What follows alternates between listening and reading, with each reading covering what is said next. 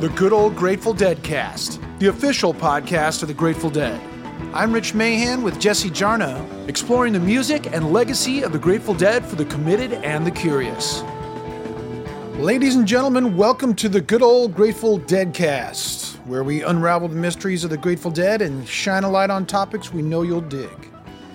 If you haven't already, please subscribe, give us a like, and leave a rating. It helps spread the show to those who haven't turned on to it yet and we truly appreciate your help.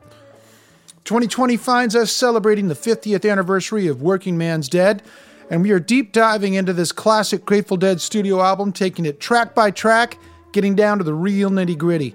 Be sure to treat yourself to the expertly remastered re release of the album, which is out now and also includes an epic show from February 21st, 1971 at the Capitol Theater in Port Chester, mixed by Jeffrey Norman from the original 16 track analog reel to reel tapes over at Bob Weir's TRI Studios in Marin County. Dead.net has all the info on this release and its various configurations. Well, in this episode, we sink our teeth into the final track on side one New Speedway Boogie. I can't believe we're already halfway through Working Man's Dead after this episode. I've always dug Jerry's killer tone on this song. It cuts like a hot knife through Bakersfield butter. All right, folks, let's get this party started. We're going to hand it off to my co host, Jesse Jarnow.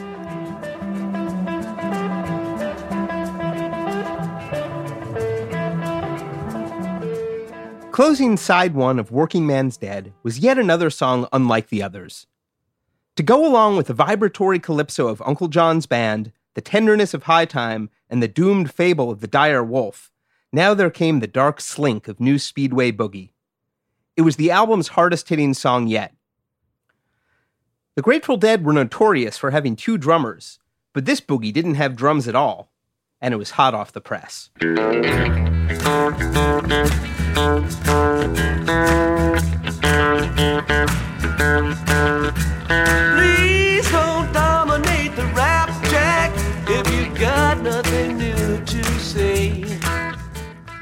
The Grateful Dead appeared at many of the biggest festivals, freakouts, and happenings of the 60s, including the Trips Festival, the Human Be-In, Monterey Pop, and Woodstock, not to mention countless free shows which Dead scholars are still working to identify. One event they didn't play was the free one day festival on December 6, 1969, held at a speedway in Livermore, California, east of San Francisco. But they were supposed to. The concert, now known as Altamont, wouldn't have happened without the Grateful Dead. Headlined by the Rolling Stones, the show featured Jefferson Airplane, Santana, Crosby, Stills, Nash and Young, and the Flying Burrito Brothers. A truly stacked lineup, and an event that went horribly wrong. Captured in the Maysles brothers' classic documentary Gimme Shelter, the day culminated in the death of a black man named Meredith Hunter, stabbed and beaten to death by Hell's Angels while the Rolling Stones played. Two weeks later, the Grateful Dead debuted New Speedway Boogie, a new song by Jerry Garcia and Robert Hunter. Tales from the Golden Road co host Gary Lambert. It was the closest that Hunter ever got to sort of topical songwriting. It was like musical journalism. It was not a response to Altamont so much as it was a response to the reaction to Altamont. You know, uh, right after Altamont, there was a lot of finger pointing and a lot of accusation and assignment of blame. They blamed the Grateful Dead, others blamed the Rolling Stones, others blamed the film company that wanted to make a movie of their own. There were there was finger pointing on every end, and of course the Hell's Angels, you know, were called into account as as well they should have been. But Hunter just wanted to sum up the uselessness of all that blame and, and all that finger pointing, and he did it beautifully. But again, even though he wrote it to a specific subject, which was rare for him, it became universal. And that refrain at the end can address whichever darkness is prevailing in the world at any given moment. One way or another, one way or another, one way or another, this darkness got to end. A timeless mantra. New Speedway Boogie was a topical song, definitely, but it was also deeply philosophical, written in parables that bordered on biblical. While it may have grown from Altamont, New Speedway Boogie was also in some way about the Grateful Dead themselves and what they'd been through over the past half decade as perhaps the foremost band of a countercultural underground. To talk about New Speedway Boogie, let's rewind a little bit to just before Altamont. Sam Cutler would go on to work for the Dead, but in 1969, he worked for the Rolling Stones, shepherding the band through packed arenas across the United States and back. When the idea of a free show emerged, Cutler was sent out to Mickey Hart's ranch in Novato to talk about it with the extended Grateful Dead family. The Haight Ashbury fantasy moved to the country in a way. The meeting that preceded Altamont was in the barn, about 80 people at it, who I had to talk to, you know, kind of representing the Rolling Stones. And everyone kept on saying, man, everything would be cool. The Rolling Stones should come out here and hang out. And I was like, uh, I don't think so. You know, I don't think they're going to do that somehow, man. You know, they're not going to come live in a barn. No, you know what I mean? It was the Grateful Dead's idea. It wasn't the Rolling Stones' idea, I can assure you. The idea originally came from rock, that the Grateful Dead wanted to do a free concert with the Rolling Stones. That's where it originally came from.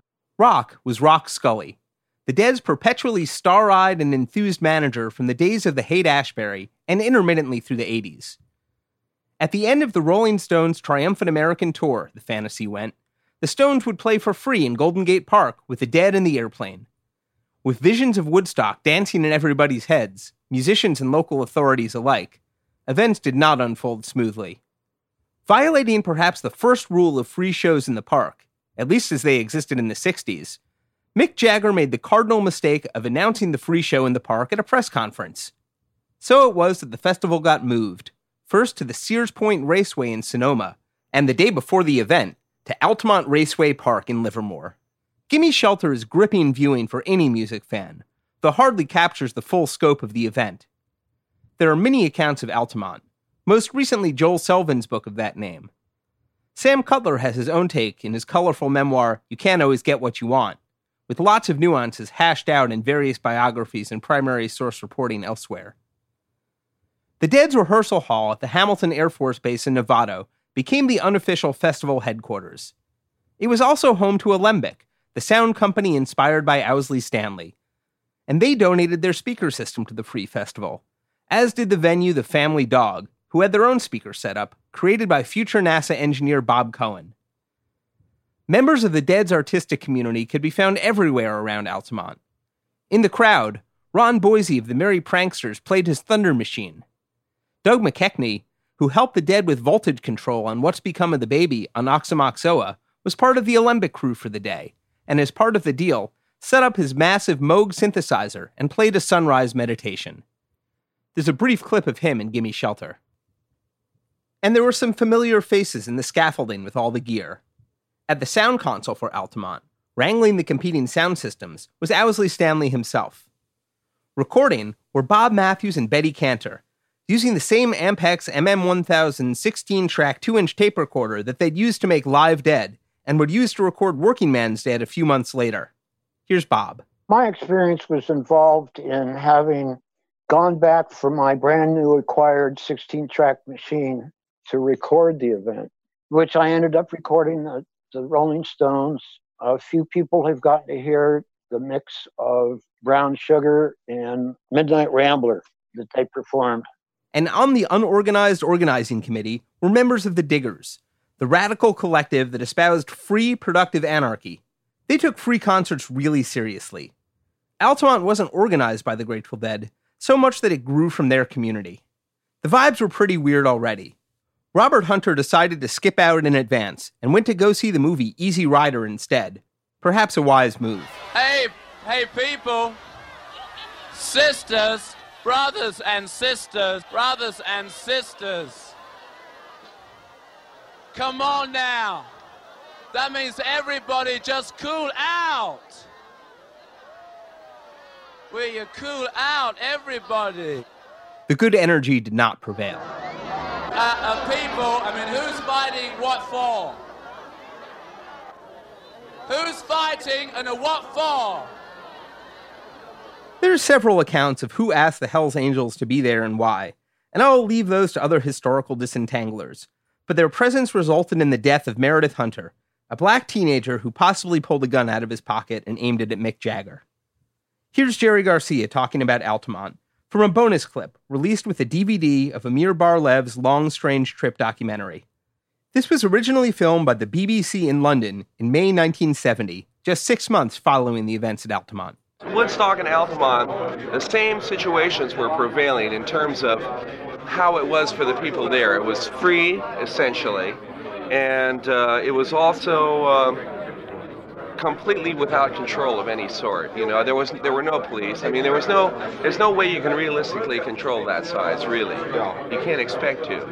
The way I saw it, both of those situations being sort of like two two sides of the same coin. It's like two ways that that kind of expression can go. You know, of, a huge number of people and no rules.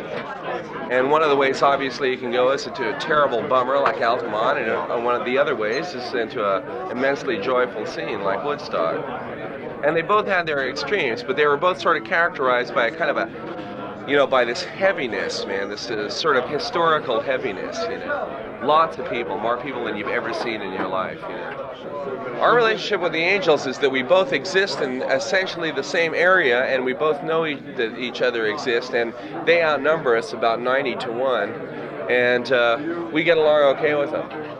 Those guys are guys that uh, we all know. We've known them for years, you know, and, and there's we don't have any fight with them, but we do know that they are Hell's Angels and that they, they're capable of uh, doing a lot of pretty amazing things. And we just stay out of their way. When we did the, the Be In in the park back in, I forget when, 66, I guess, 67 or 66, the Angels were at that scene strictly just to be there, you know, just Hell's Angels being there, and it seemed like it would be a good thing to be at music and all. And they sort of found themselves in a position of taking care of lost kids, watching the stage, uh, that kind of thing, you know. They just started doing it. Altamont rightly became a much talked about topic in the media and a landmark in the dead's own psychic landscape. There would be a lot of fallout and a lot of finger pointing. As always, you can find links for more information at dead.net slash deadcast. In multiple San Francisco Chronicle columns that week, venerable music critic and longtime Dead supporter Ralph J. Gleason attacked the festival. Why did the Grateful Dead people and other locals involved go along with the idea? He wrote on December 10th. Now it has ended in murder, and that was a murder. Not just a death like the drowning or the hit and run victims. Is this the new community? Is this what Woodstock promised? Gathered together as a tribe, what happened? Brutality, murder, desperation, you name it. The name of the game is money, power, and ego. And money is first, and it brings power. And it was this column and Gleason's words that inspired Robert Hunter to write New Speedway Boogie. Yes, obviously Altamont sucked. It was a catastrophe, and people made stupid decisions that had terrible results. But Robert Hunter wasn't about to condemn the counterculture's attempt to transform the mainstream culture around them. As the song suggests, one step done and another begun. The song jumped into the Dead's repertoire almost instantly. Here's Buzz Poole, author of the 33 and a third book about Working Man's Dead. They get it into a song form in 14 days, and clearly they were responding to something and saying, okay, hey, we're very happy just kind of going on and doing our thing. It's really all we want to do it's all we have done up to this point, and it is all we're going to do moving forward. But we here we are, we're recognizing that something happened, and there's no getting around that. I don't know how many people know that had Altamont not gone down the way it did, the plan for December 6th of 1969 was the Dead were going to play that afternoon at the Speedway, and then they had a gig at the Fillmore's. And you know, Kreutzmann was the first one to say, "I'm not playing," because they left, and then the rest of the band kind of just went along with it. It was just supposed to be another day of of gigging, and it actually did stop the Dead in their tracks. And and hardly anything stopped these guys in their tracks. They had never really had to deal with the darkness in a meaningful way, and Altamont was that first time where it really they got caught out by it. And you know, little pot busts and, and minor arrests and hassles that had happened before were, were just hassles. They, they weren't anything that stopped that prime intention of ditching the straight life and living for the music. And Altamont was a reminder that there are things that will derail that goal. The Speedway in the title referred in part to Altamont, but it also referred to a location a little closer to home. Here's Working Man's Dead co producer Bob Matthews. Speedway Meadows it's in Golden Gate Park. So obviously, New Speedway Meadows in Hunter's mind was the newer version of playing in Golden Gate Park. That's all I can assume. I never actually talked to him about that. Like Fenario and Direwolf, perhaps the new Speedway was a place of the imagination. Here's what New Speedway Boogie sounded like when the Dead first started playing it. This is from the song's second performance, December 21st, 1969, at the original Fillmore Auditorium in San Francisco. The Dead's last gigs in that room, as it turned out. Released on Dave's Pick 6. Check out the early vocal arrangement, which is pretty intricate.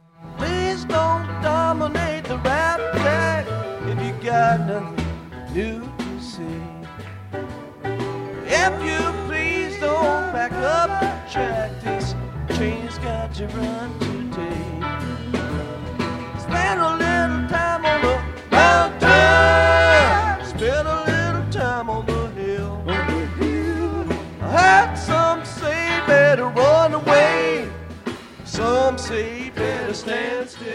That sounds kind of together for a brand new song.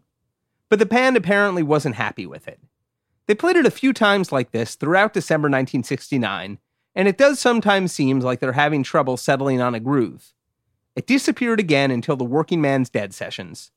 We've heard a fair bit in the previous episodes of the Deadcast about how much prep the Dead did for Working Man's Dead.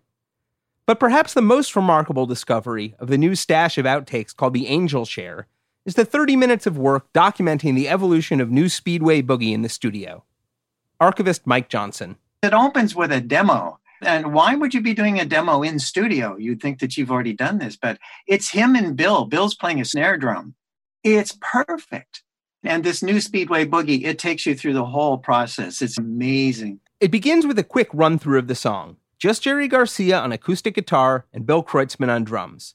The recording is missing the first 20 seconds, but it's still delightful. Now, I don't know, but I've been told it's hard to run with the weight of gold.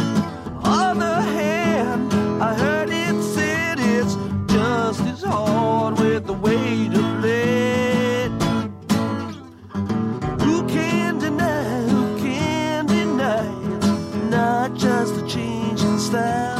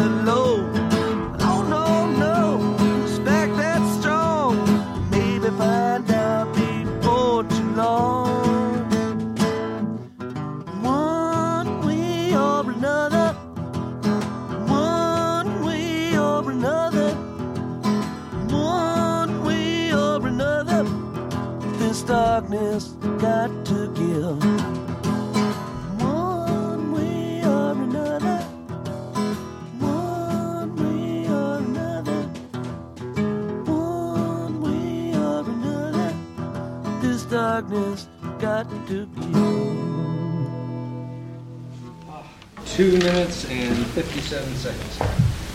Fuck, it's too long. Still too long.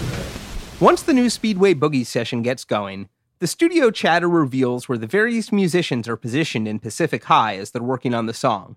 Jerry Garcia is singing and playing acoustic guitar. Phil Lesh is in the control room with Betty Cantor. Bill Kreutzmann is holding down the percussion, maybe sitting in his kit, playing what sounds like a woodblock and maracas, as we can hear from this interaction. Then you gotta put the clapping in my headset. No, I do want it. I don't have it now.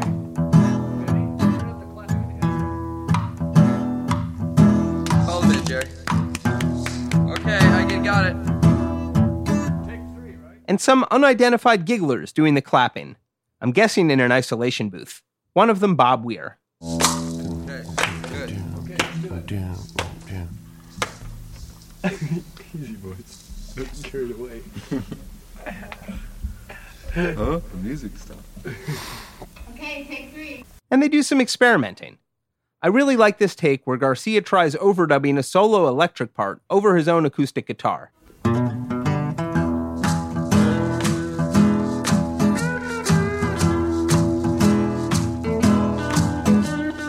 Please don't dominate the rap track if you got nothing new to say.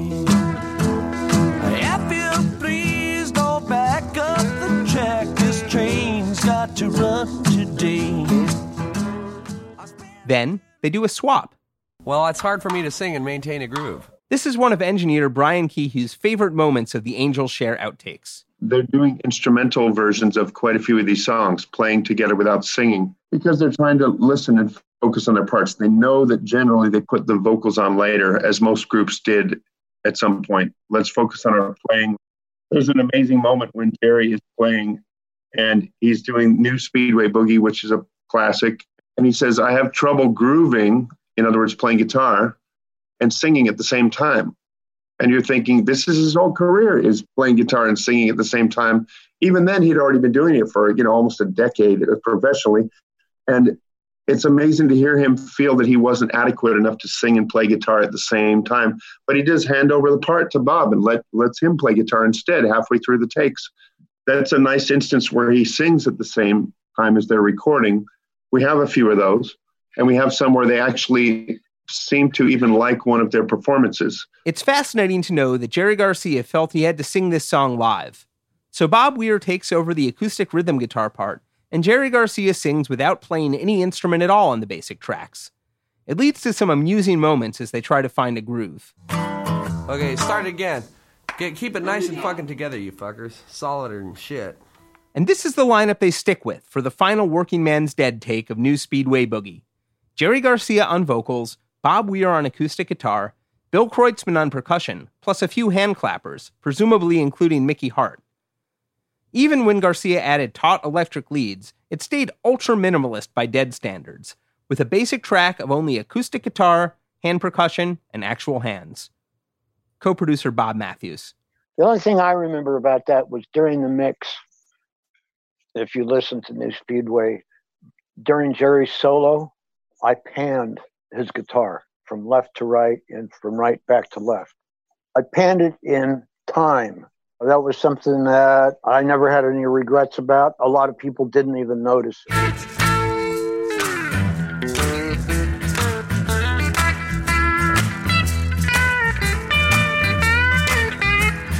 You can't overlook the blackjack According to Mix Notes, until mid April, the song was actually called New Speedway Blues. It would also be the last song on the album to be completely finished, with the band going through two different vocal mixes.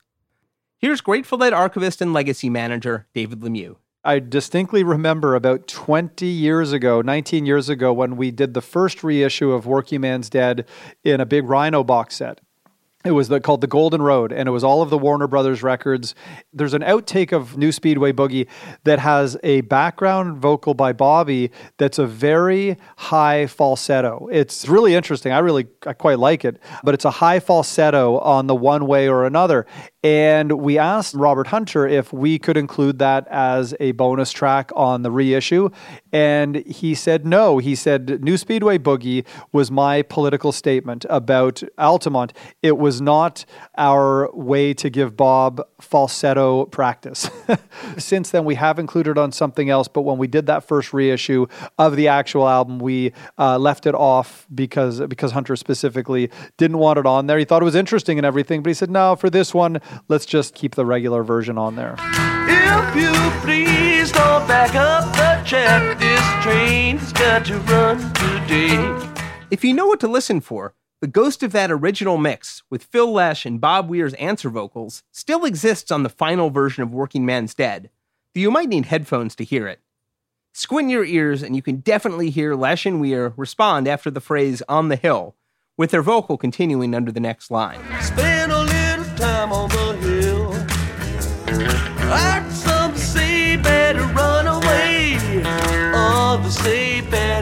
Still. There's some other moments where you can hear it too, but Garcia's electric guitar punched through and might be the real star of New Speedway Boogie. Shocking, I know. When the band played the song live in the months after the album's recording, it exclusively came during the quote unquote acoustic portion of the night, but the part where Jerry would play electric guitar with David Nelson often supplementing Bob Weir on second acoustic. Here's longtime Dead Freak and serious guitar player Gary Lambert. Well, that was also right around the period that Jerry switched from Gibson guitars to Fender guitars. He liked that sort of Fender twang. He loved those Bakersfield guitar players and the way they could really make a single note sing. And when Jerry was playing Les Pauls or Gibson SG, the humbucking pickup had that more sort of horn like sound, that more sustainy kind of thing. And so Jerry was exploring the properties of the Fender at that point. He played a Telecaster on some of Working Man's and Strat, I think a Strat on some of it. I don't know how it breaks down individually. When I first heard them do New Speedway as part of one of the semi acoustic sets in 70, he was actually playing a Telecaster on that song. I do remember that. Here's a little bit of a nice jammy version of New Speedway Boogie with David Nelson on second acoustic guitar from the wonderful Family Dog at the Great Highway April 18th, 1970 release that came out on Record Store Day a few years back.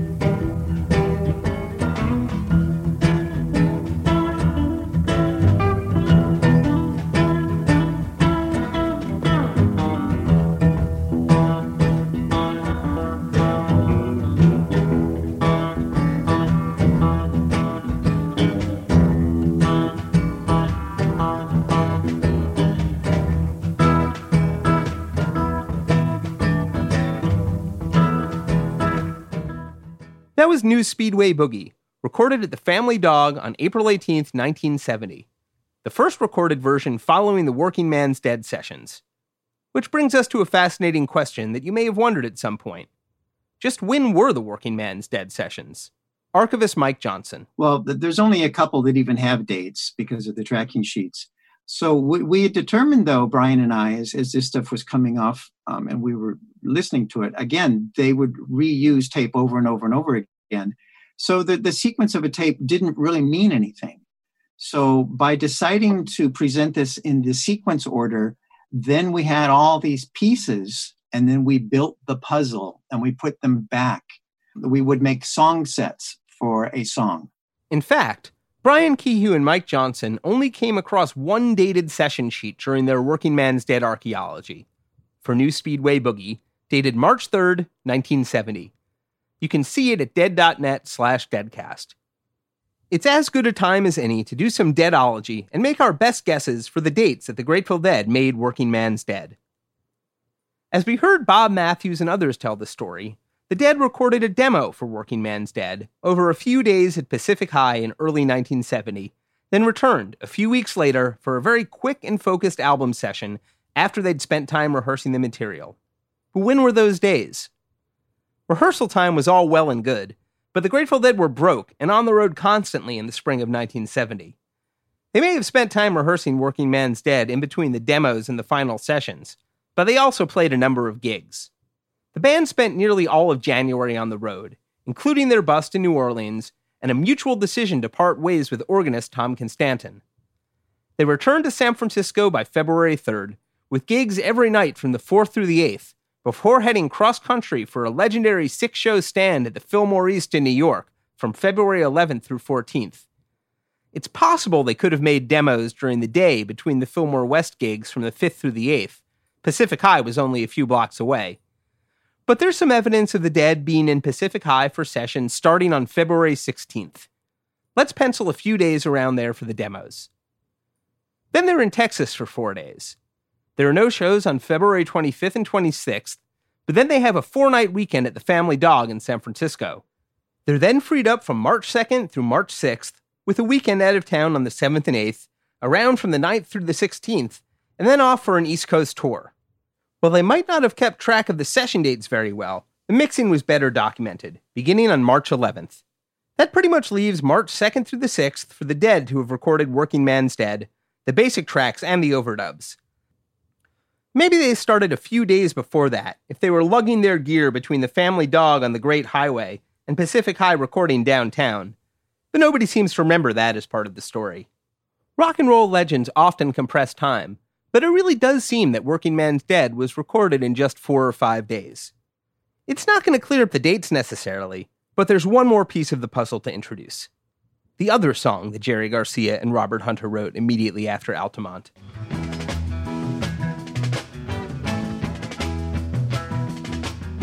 The mason died on Monday.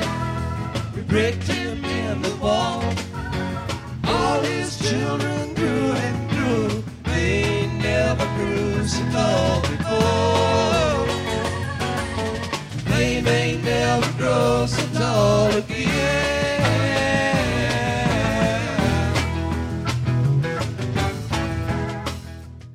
That was Mason's Children from Dave's Picks 30, recorded January 3rd, 1970 at the Fillmore East. It too made it to the stage less than two weeks after Altamont and debuted one night earlier than New Speedway Boogie. It features more allegorical lyrics from Hunter. It's not much of a stretch to think of the Mason's Children as symbolizing the Diggers, those radical anarchist collectivists from the Haight Ashbury. They'd been held up by many as the face of the so called new community that columnist Ralph J. Gleason and others were now calling into question after Altamont. Like New Speedway Boogie, Mason's Children can be heard as musical journalism from Robert Hunter, or it can just be heard as that primal driving groove. Deadheads might know it from the bonkers version from February 14, 1970, aka Dick's Picks 4, where it springs off into a sweet jam.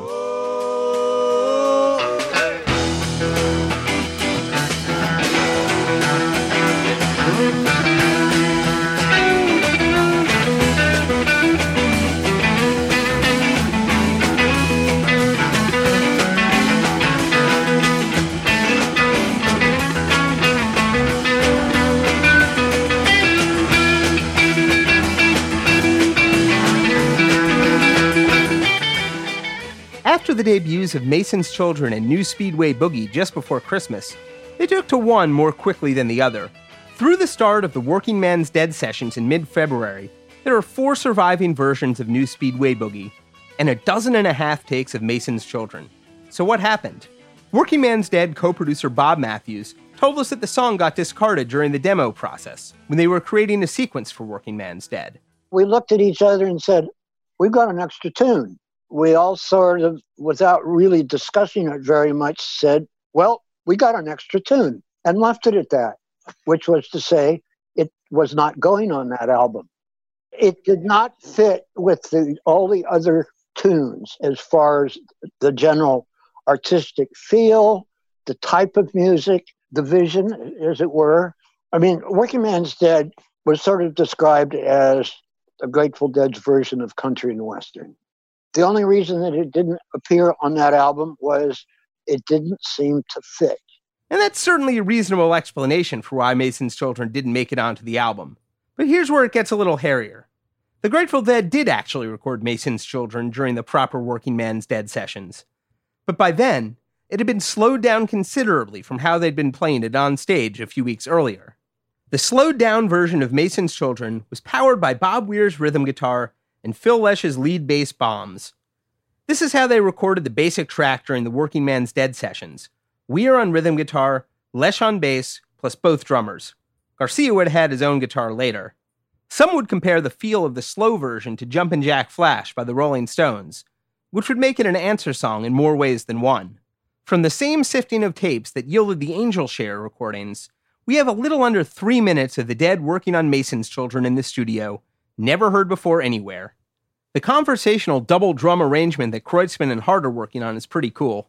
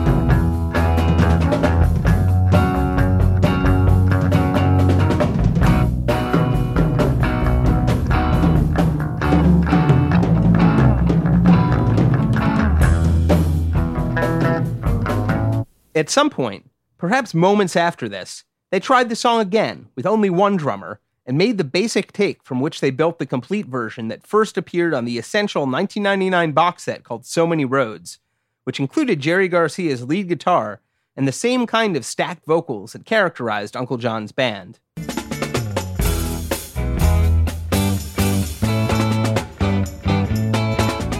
Mason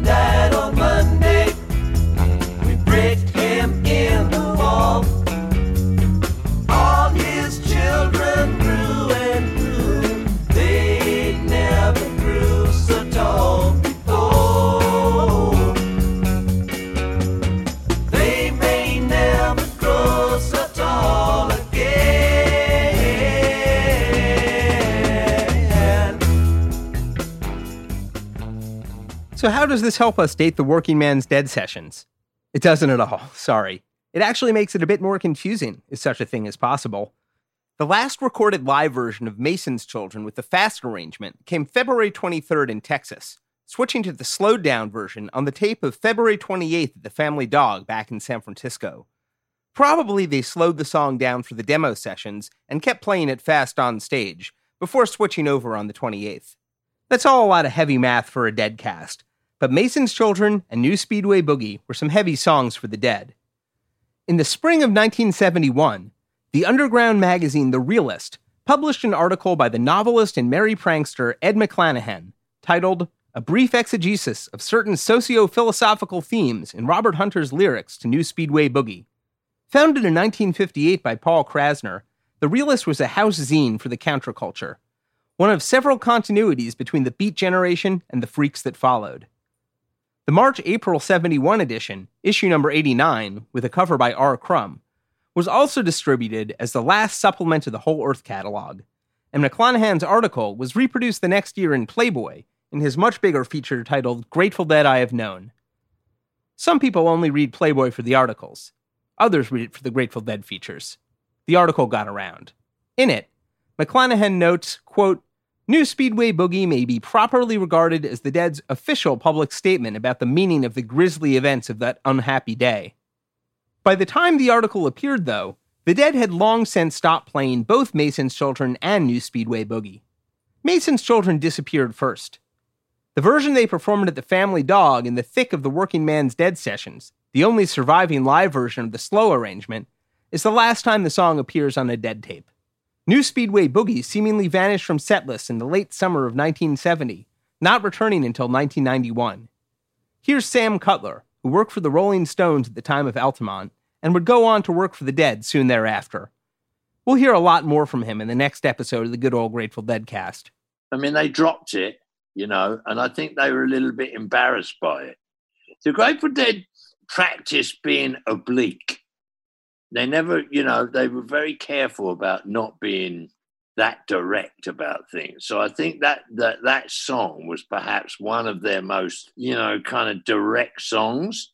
They ended up anyway, I think, feeling uncomfortable about it. They let it die on the vine, as it were, you know. They performed it for a while and then just didn't. With the benefit of hindsight, it was a bit of a simplistic take on Altamont, you know, mm-hmm. and the more that the band thought about Altamont, I think the more in some ways responsible they felt for certain aspects of it.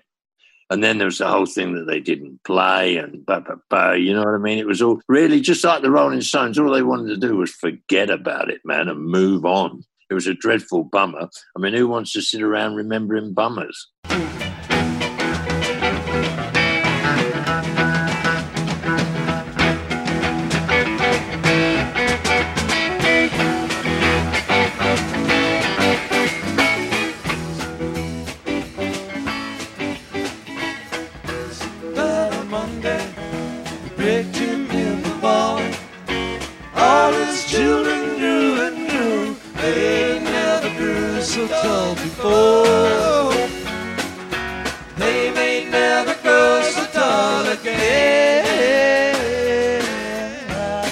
Always thought that Mason's Children would have worked really well back on the very first Grateful Dead studio album. I think it fits the vibe of all of those songs. Born Too Late? Could be. We try to post extras for each episode for you to check out over at our website, so stop by and cop some visuals at dead.net slash deadcast. There's more to check out all the time, including notes about each episode. You can listen to past episodes, and while you're there, be sure to submit your story for the Deadcast. Everybody has a crazy story to tell about their ongoing dead experience, so add your voice to the chorus. Click on the Learn More button, enter your info, click Start Recording, and your story could end up in a future episode of the Deadcast. Hey, folks, before you log off, please be kind, hit that like button, rate us, and subscribe at your podcast delivery service of choice. It really helps. Thank you. Executive producers for the Good Old Grateful Deadcast Mark Pinkus and Doran Tyson. Produced for Rhino Entertainment by Rich Mahan Productions and Jesse Jarnow. Special thanks to David Lemieux. All rights reserved.